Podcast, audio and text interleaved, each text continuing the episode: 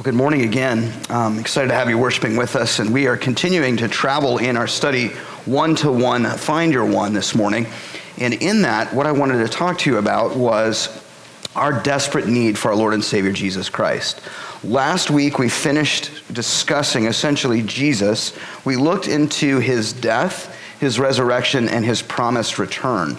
And the main aspect of that we discovered was this was all part of God's plan, that God's plan has not gone awry. And one of the things that I want to encourage us and remind us of is when we look at the cross, when we look at Jesus on the cross, it is easy for the world to begin to think, holy cow, this has gone terribly awry. When we watch Christ suffering on the cross, when we watch him being beaten, bruised, mocked, and obviously suffering, the world around wants to say, this plan obviously isn't working. This plan isn't what should be happening. This plan has obviously failed miserably. But what we have to understand and know is that this plan is God's perfect plan for us. And what we have to realize is that there's a purpose behind the cross, which is you and I. This isn't just some display of an individual coming forward to suffer so that we can empathize with him. It is a display because we are dead in our sins and desperately in need of a Savior.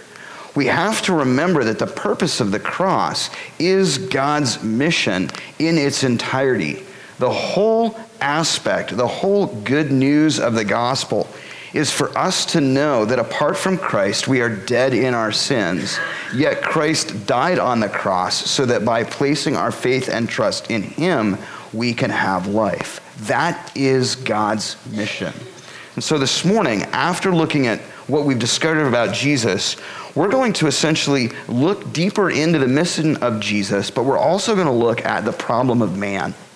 And the reason that I want to bring this up this morning is it is so important for us to recognize our utter need of a Savior.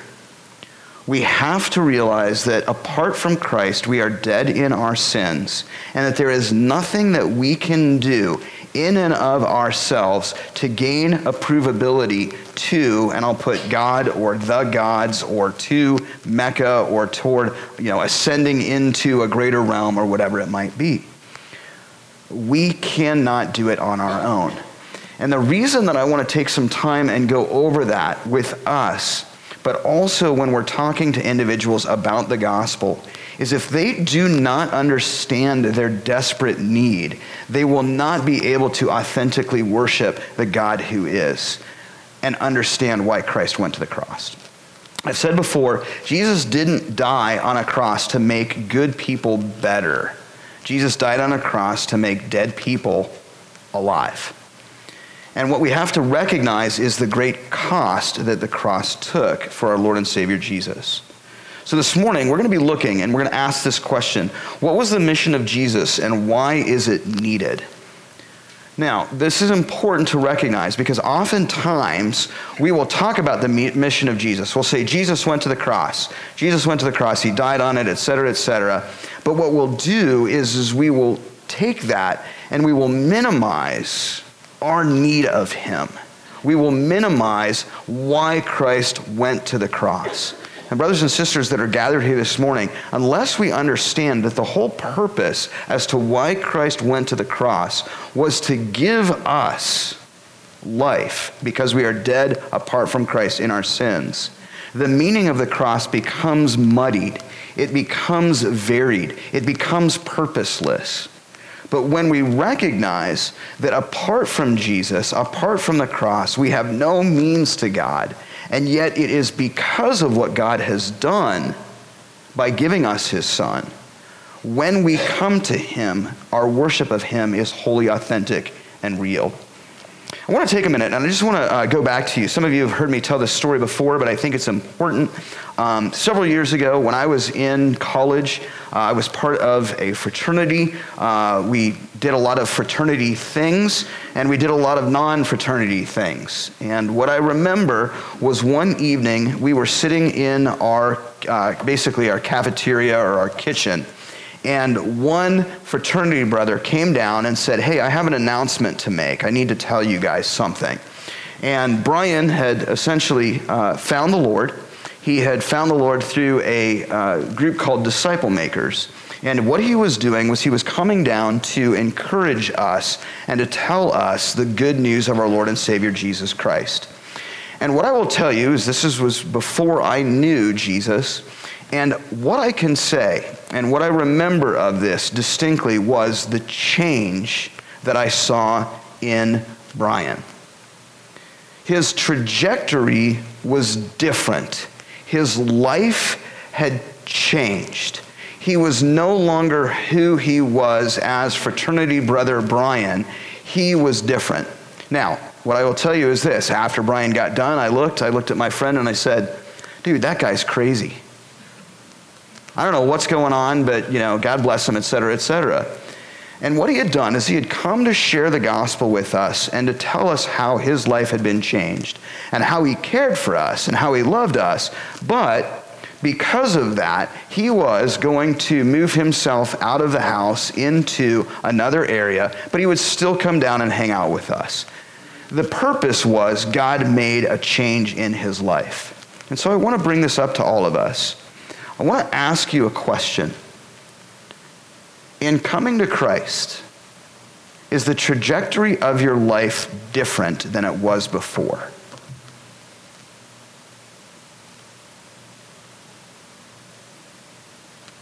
Or is it the same? Have you essentially brought Christ into your agenda and said, God, this is my agenda, this is my life, this is the direction that I'm gonna go, and sure, if you want to come and be part of it, that's fine, but you're gonna get on my bus, and we're gonna go to the direction that I want to go, and we're gonna head in the area that I want to be? Or in coming to Christ, have you completely gotten off of that bus and gotten onto an entirely new one and sat and said, God, you take the wheel. This is your life for me, and my life is to bring glory and honor to your name.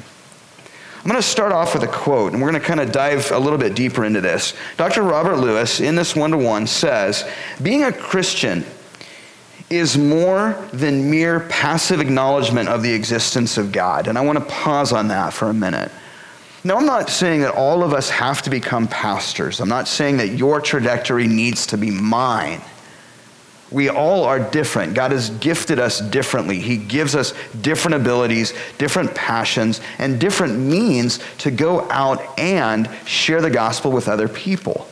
To be honest with you, you have a better opportunity at sharing the gospel with people than I do. Because the moment that people discover that I'm a pastor, they clam up.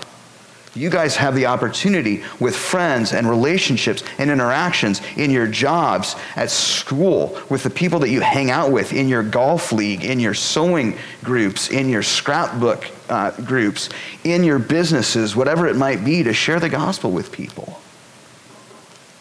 But what I want to ask you is this. What if somebody comes to you and they say, I want to hear about God. And you kind of look at them and you're like, yeah, God. Yep. Well, tell me about him. Tell me about why on Sunday do you get up and go to that place that on Wednesday was an ice skating rink and I saw the pastor out there doing donuts in the car. Why? What's the reason? And lovingly, what I want to tell you is if you're passively giving this, I kind of go to church just because I go to church and that's what we do, and I don't know, I just kind of done it because that's what we've always done. What are they going to say? Brothers and sisters, being a Christian is more than a passive acknowledgement of the existence of God. And it's also more than having had some momentary spiritual experience. I say this lovingly, and yes, I'm all about the prayer of salvation, and yes, it is important to recognize that we are saved by grace through faith in Jesus Christ. But what I'm going to tell you is this. If someone comes to me and they say, I'm struggling to know if I'm a believer in Jesus Christ, my first question isn't going to be, well, have you prayed the prayer of salvation? My first question is going to be, well, let's look at your life. How is it different? Has your life changed? Is there something in the trajectory of it that is now not for you, but for God? Let's look at the fruit. And therein lies the evidence, right there, plain and simple. Now, not minimizing the prayer. Brothers and sisters, a prayer in and of itself is not the evidence that indeed we have been born again. The evidence is a changed life, a changed trajectory that once was for us and now is entirely for God.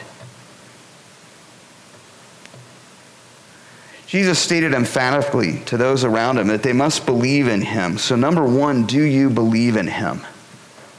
But number two, watch this. Deny themselves. And what I want to say, and one of the things that I want to lovingly encourage, and it's interesting that Keith brought this up earlier,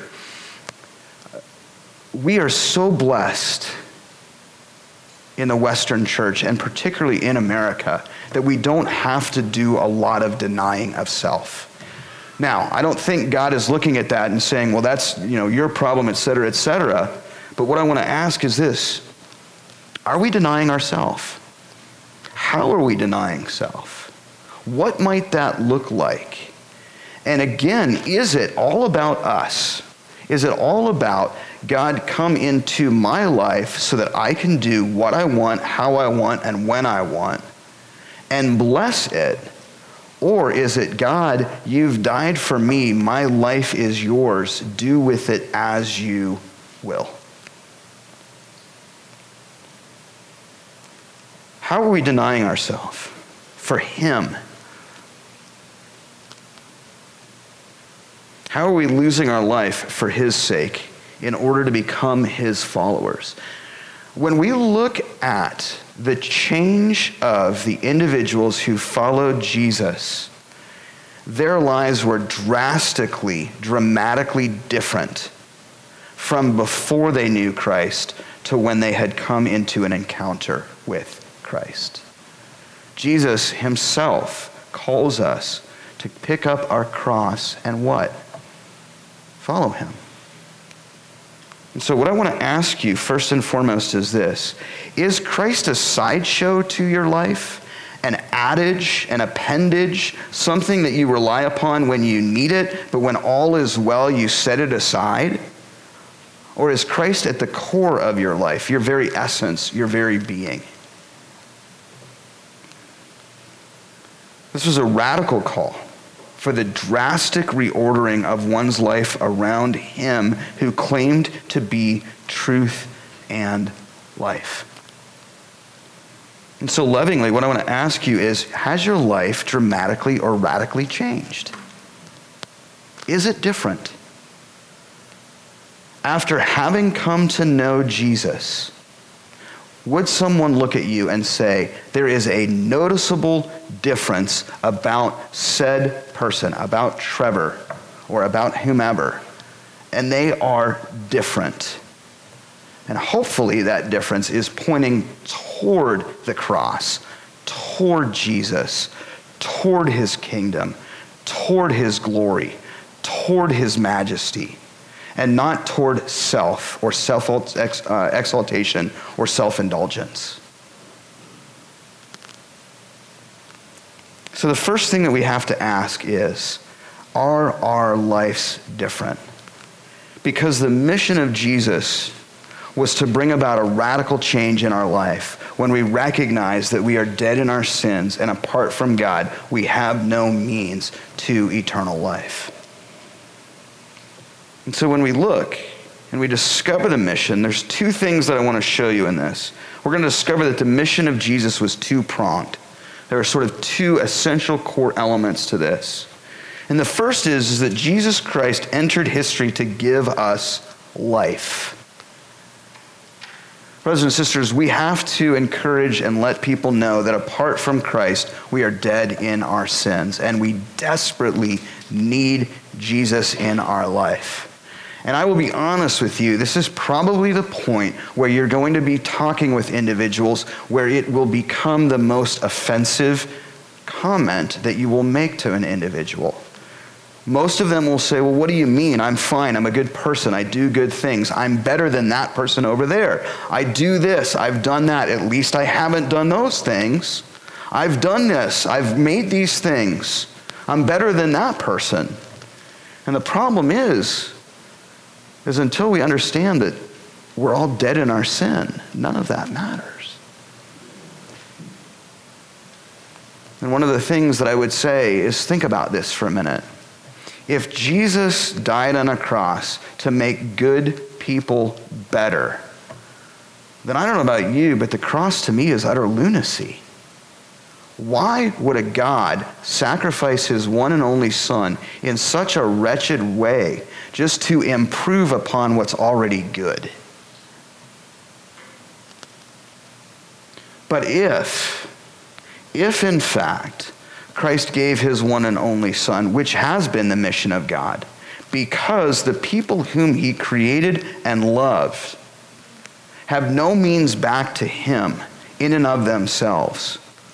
And so in the ultimate expression of love, the Father says, go, son, and die upon a cross, being beaten, bruised, martyred, and mocked by the very people whom you've created. And the son says willingly, not my will, but thy will be done. That draws us to a heart of worship. Christ entered to give us life. We see in John 10:10, Jesus says, the thief comes only to steal and kill and destroy. I have come that they may have life and have it to the full.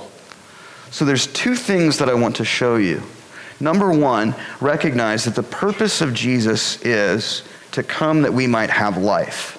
What does that mean? Well, in order to have life, we must be what? Dead. So if we already have life, if we already are good, Jesus never would have said, I have come that they may have life.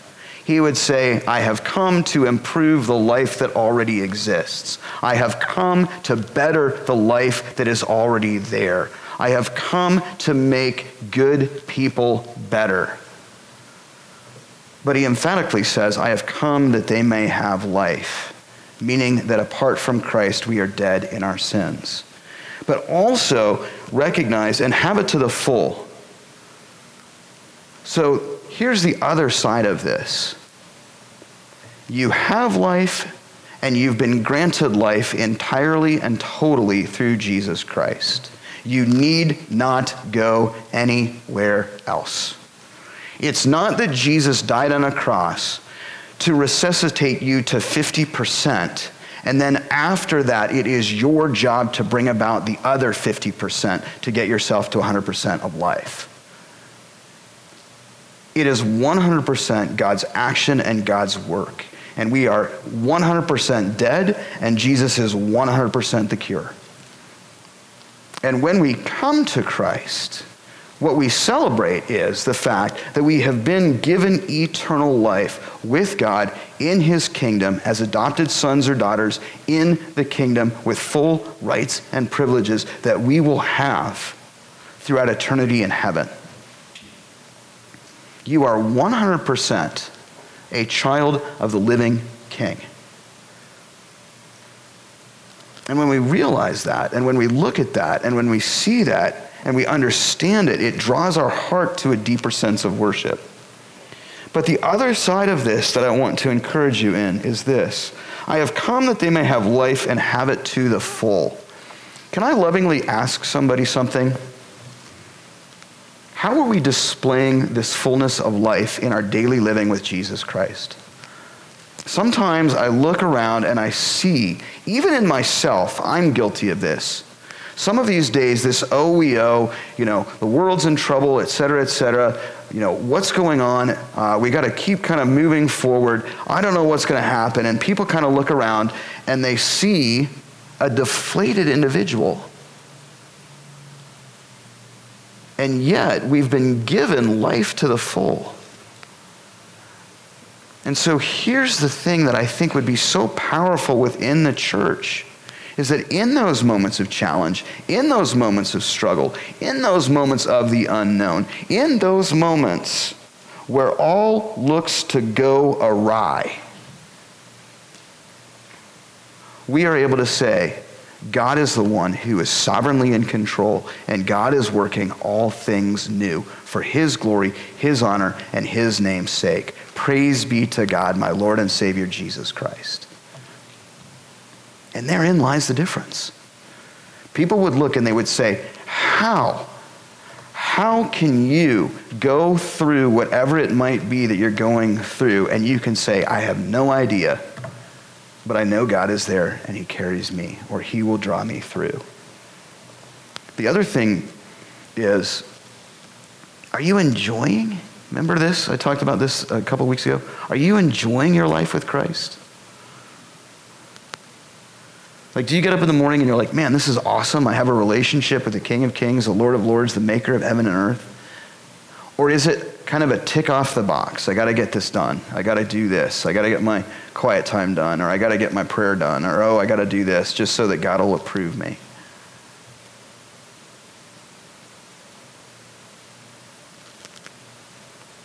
Having life in the full is enjoyment in the journey.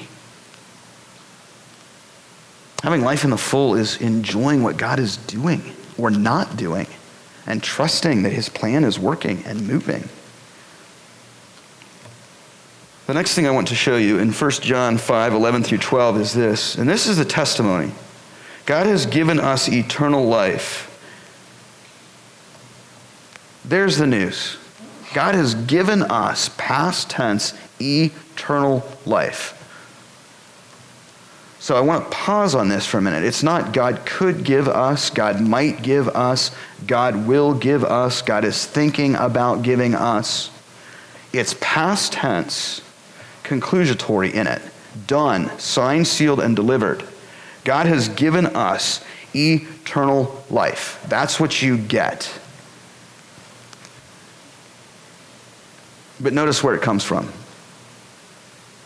And this life, referring back to what's being stated, is in his Son.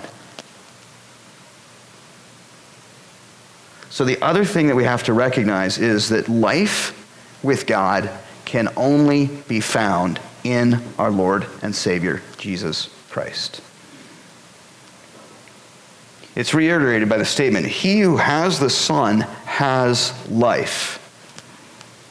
He who does not have the Son does not have life. And so a loving question to you this morning, do you have Jesus as your Lord and Savior in your life? And another question, if you do, how has God changed the trajectory of your life? What is the difference?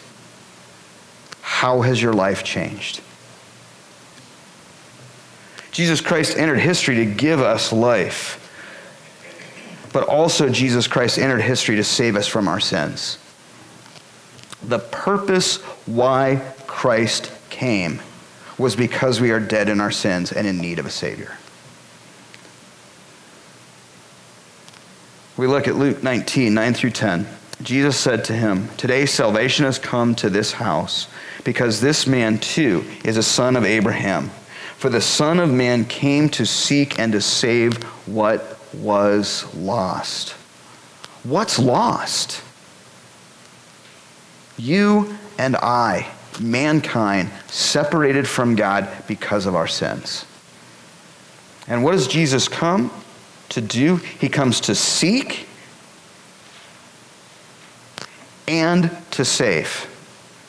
Meaning God is the one who is pursuing. God is the one who is acting. God is the one who is desiring. God is the one who is moving. God is the one who is inviting. And why is he doing that? It's to save us from a life apart from him. 1 Timothy 1, 15 and 16 says, "Here's a trustworthy saying that deserves full acceptance. Christ Jesus came into the world to save sinners, of whom I am the worst. But for that very reason I was shown mercy, so that in me, the worst of sinners, Christ Jesus might display his unlimited patience and as an example for those who would believe on him and have eternal life." And I love this statement because there's so much inside of it.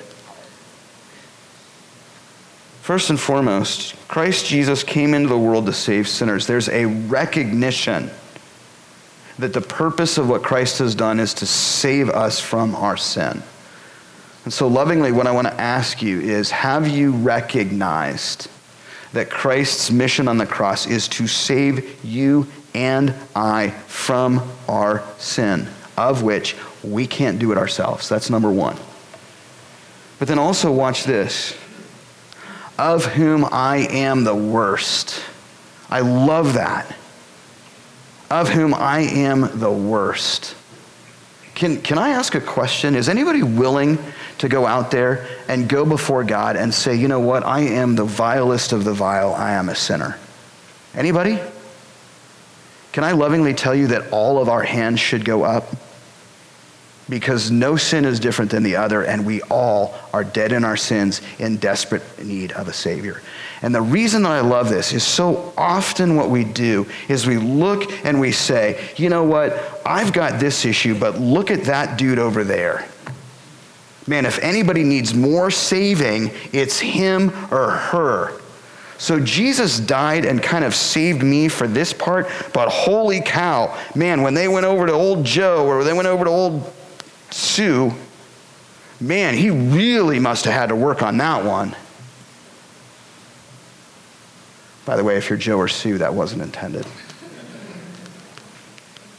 Brothers and sisters, when we look at this and we realize, of whom I am the worst, there is a full recognition of the salvation that Christ has done and the recognition of the need of salvation in the individual.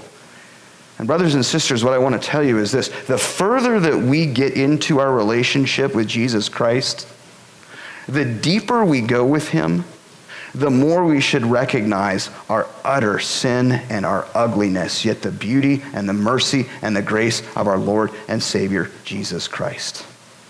It should be less of us and more of him. And then watch this. But for that very reason, okay? That very reason. I'm a sinner in the need of a Savior. I am the very worst. I was shown mercy.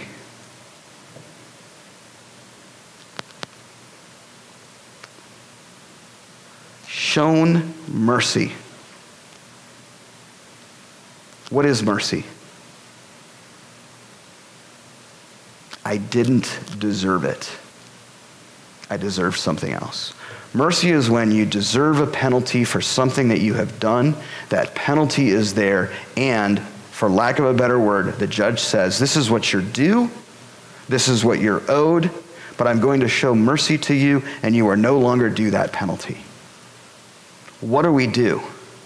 We are due death apart from God. What are we given? Mercy, even though we deserve life apart from God, because of what Christ has done, we now are given eternal life. You're due this penalty, you're guilty of it, but I'm showing you mercy and you have eternal life. And not only do you have eternal life, you are adopted as a son or daughter into God's kingdom with full rights and privileges. And then the reiteration, I was shown mercy so that in me, the worst of sinners, Christ Jesus may display his unlimited patience. Stop there for a minute. How many of you are patient? Okay, I'm not raising my hand, I'm just asking. Is anybody patient? My patience, as I think about God's patience with me, as I think about my patience with my children, I'm sitting there and I'm thinking about the unlimited patience of God.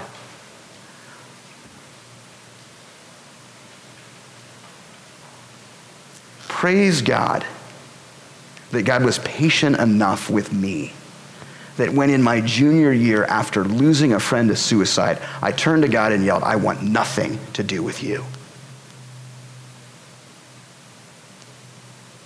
And I meant it.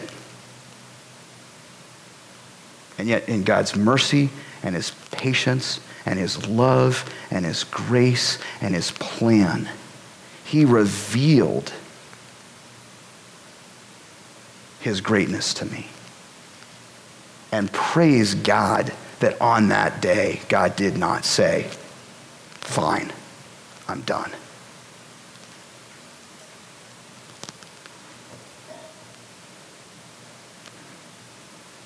That Christ Jesus might display his unlimited patience and as an example for those who would believe on him and have eternal life. When people look and when people see and they see Christ at the center core of your life, that what you do is for him, they begin to look and say, that is something that I want to know. That is something that I want to see. That is something that I want to have. And so lovingly, brothers and sisters, what I want to ask you is this. Do we recognize that we need to be saved from our sin? Do we realize that we are the worst of sinners? Do we also recognize that mercy has been shown to us through Jesus Christ? And do we also recognize that the purpose for that is not so that we can exalt ourselves above other people, but that we can bring glory and honor to God's name?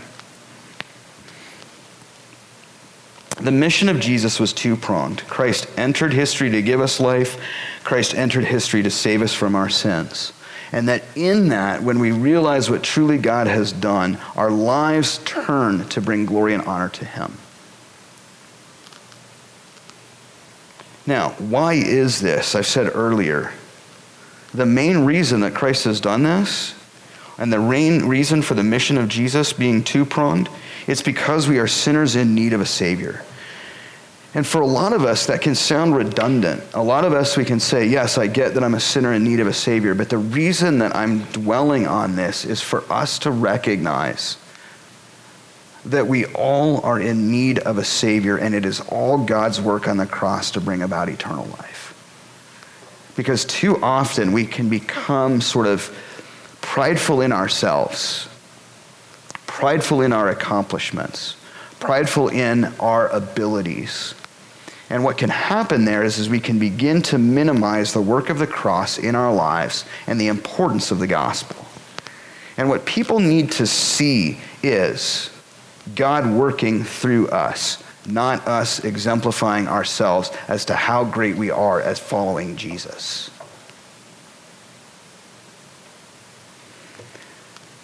Dr. Lewis says, the Bible affirms our universal propensity towards independence or sin. If you look at the story of the scriptures, if you look at the story of the people of God, particularly in the Old Testament, what do we see?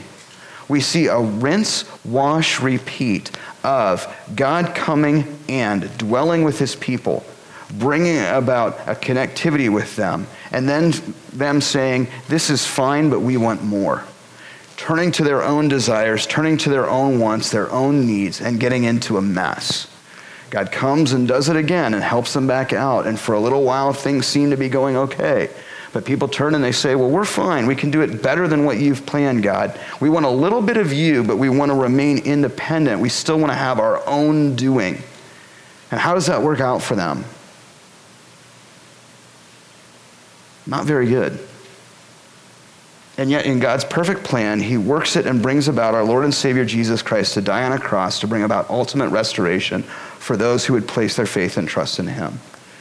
And so one of the things that I want to ask you is, if we trust the Bible, if we see it as God's word, if we realize that it's God's revelation to us, if we recognize that we are sinners, if we recognize that we're sinners in need of a Savior, and then we realize that the Bible is essentially talking about the universal propensity toward our desire for independence.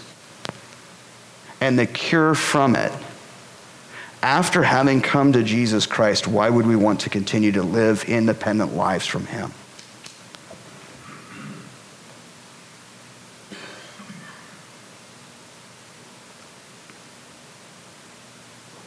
Why would we say, I want Jesus here, but not there?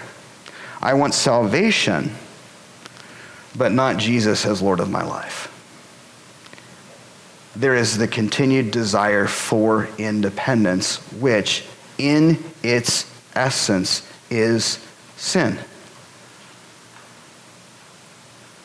And so lovingly, brothers and sisters in Christ, what I'm telling you is that if we're saying, Jesus, save me from my destiny, but do not be Lord of my life, we are still wanting to remain independent from him. And so in that, lovingly, what I want to ask is, what areas of independence are you holding on to? And what areas do you need to give to him in an act of worship? In Isaiah 53:6, prior to Jesus coming, a statement is made, we all like sheep have gone astray. Okay, so bottom line, everybody here, myself included, we all have gone astray. Each one of us has turned to his own way. Notice the act of independence. Notice the desire to live apart from God. And the Lord has laid on him the iniquity of us all. So what has God done? Because of our desire for independence, for our desire to go our own way, living independently from God, God comes in the ultimate expression of love and does what? Lays on him. Who's the him? Jesus. So this is the other thing that I love. In my desire, this is what I look back to. In my desire to live independently from God in anger when I lost my friend to suicide and I said, I want nothing more to do with you. What did God do? He took that and he laid it on Jesus so that I could have eternal life. That's love. That's the patience of God.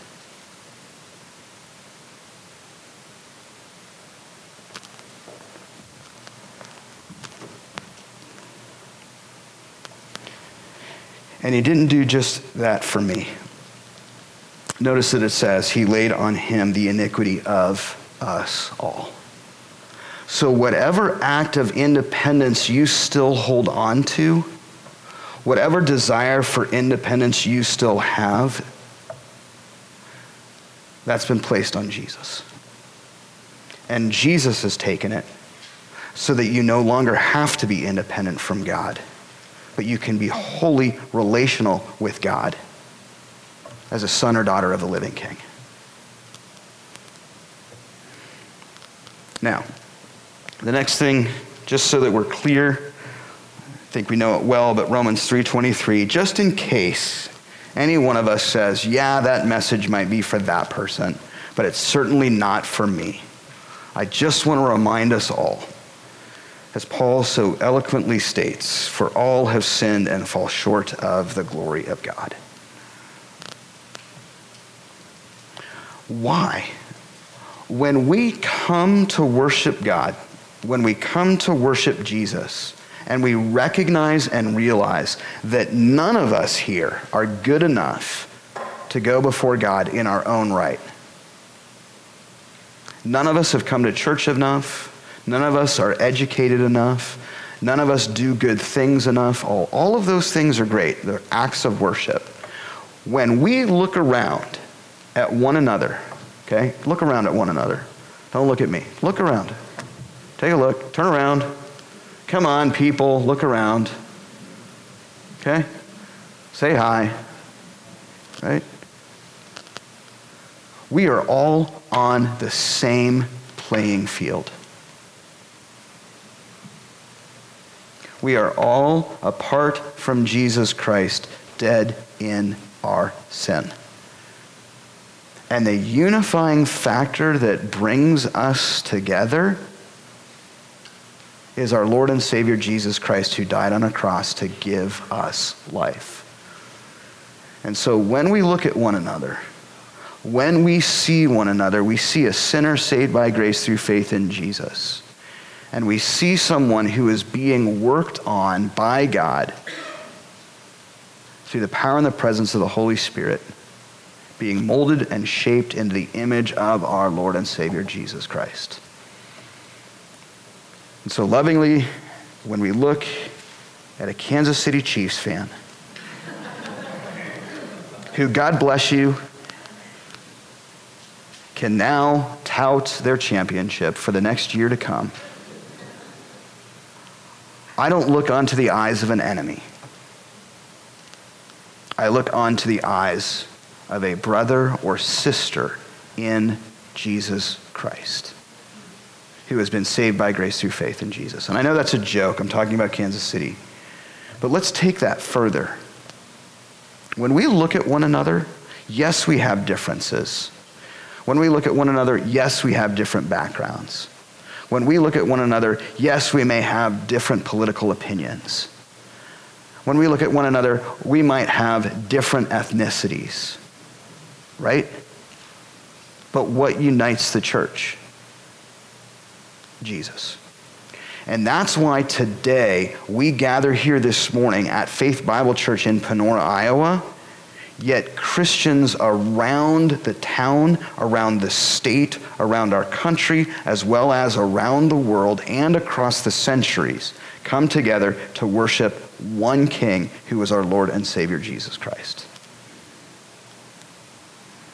And the reason is because every single one of them have fallen short of the glory of God. And yet Christ died on the cross to lay the iniquity of us all on his shoulders. Dr. Lewis kind of says this, and I would encourage you, if you have some time, to look particularly at these verses. In Genesis 3, 6 through 12, what we see in the act of Adam and Eve after they've sinned in the garden and the relationship that they now have with God, the following things occurring. We see a death of transparency with Adam and Eve as they hide themselves from God. Before they walked with God, before they had relationship with him, before they were not afraid of him. And yet afterwards, we see them avoiding God. We see the death of intimacy as they become alienated from God. And as a result of this sinfulness, God has to separate himself from the sinner, ushering in death that has been exemplified above. A death that is marked by such things as fear, guilt, blame, aimlessness, frustration, and enslaving habits. It was because of this death and our helplessness to effect a solution. Stop there for a minute. It was because of this death and our what? Helplessness. Our utter inability to effect a solution that Jesus entered into history proclaiming, I have come so that they may have life. You and I are the they. And Jesus is the reason that he's come. And so one of the things that I want to encourage you in, one of the things that I want to talk to you about is when you go to talk to people, when you go to speak to them about our Lord and Savior Jesus Christ, ask them about their fears. Ask them about guilt that they might have. Ask them about blame that they may have on themselves or blame on other people. Ask them about aimlessness. What's the purpose of life? What's going on? Are we here to eat, drink, and be merry because tomorrow we die? Why do I feel so purposeless in my life? These are all great questions to ask people. Talk to them about their frustrations. I don't know about you, but as I look around the world, would anybody say that the world's frustrated right now? It's a perfect time to go and talk to people and say, why are you so frustrated? Why are you so angry? Why are you so aimless? Why are you so guilt-ridden?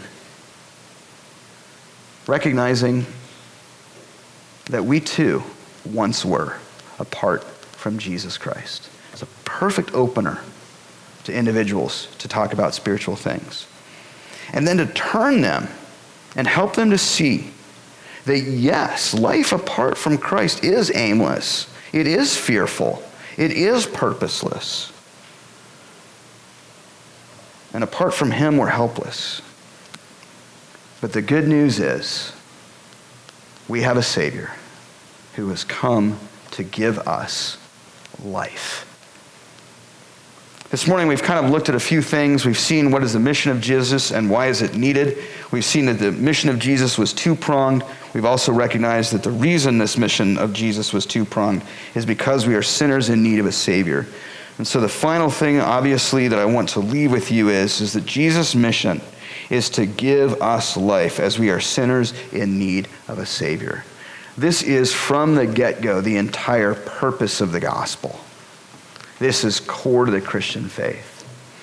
And so lovingly, may we rejoice in the life that God has given, but also as we go out and we tell other people about Jesus, please help them to see their utter need of a Savior. Please help them to see what Christ has done. Please help them to see why we desperately need a Savior and the joy that we can have in him. Let's pray. Father, we come before you this morning and we just thank you. We thank you for what Christ has done. We also thank you for the full recognition that apart from you, we have nothing.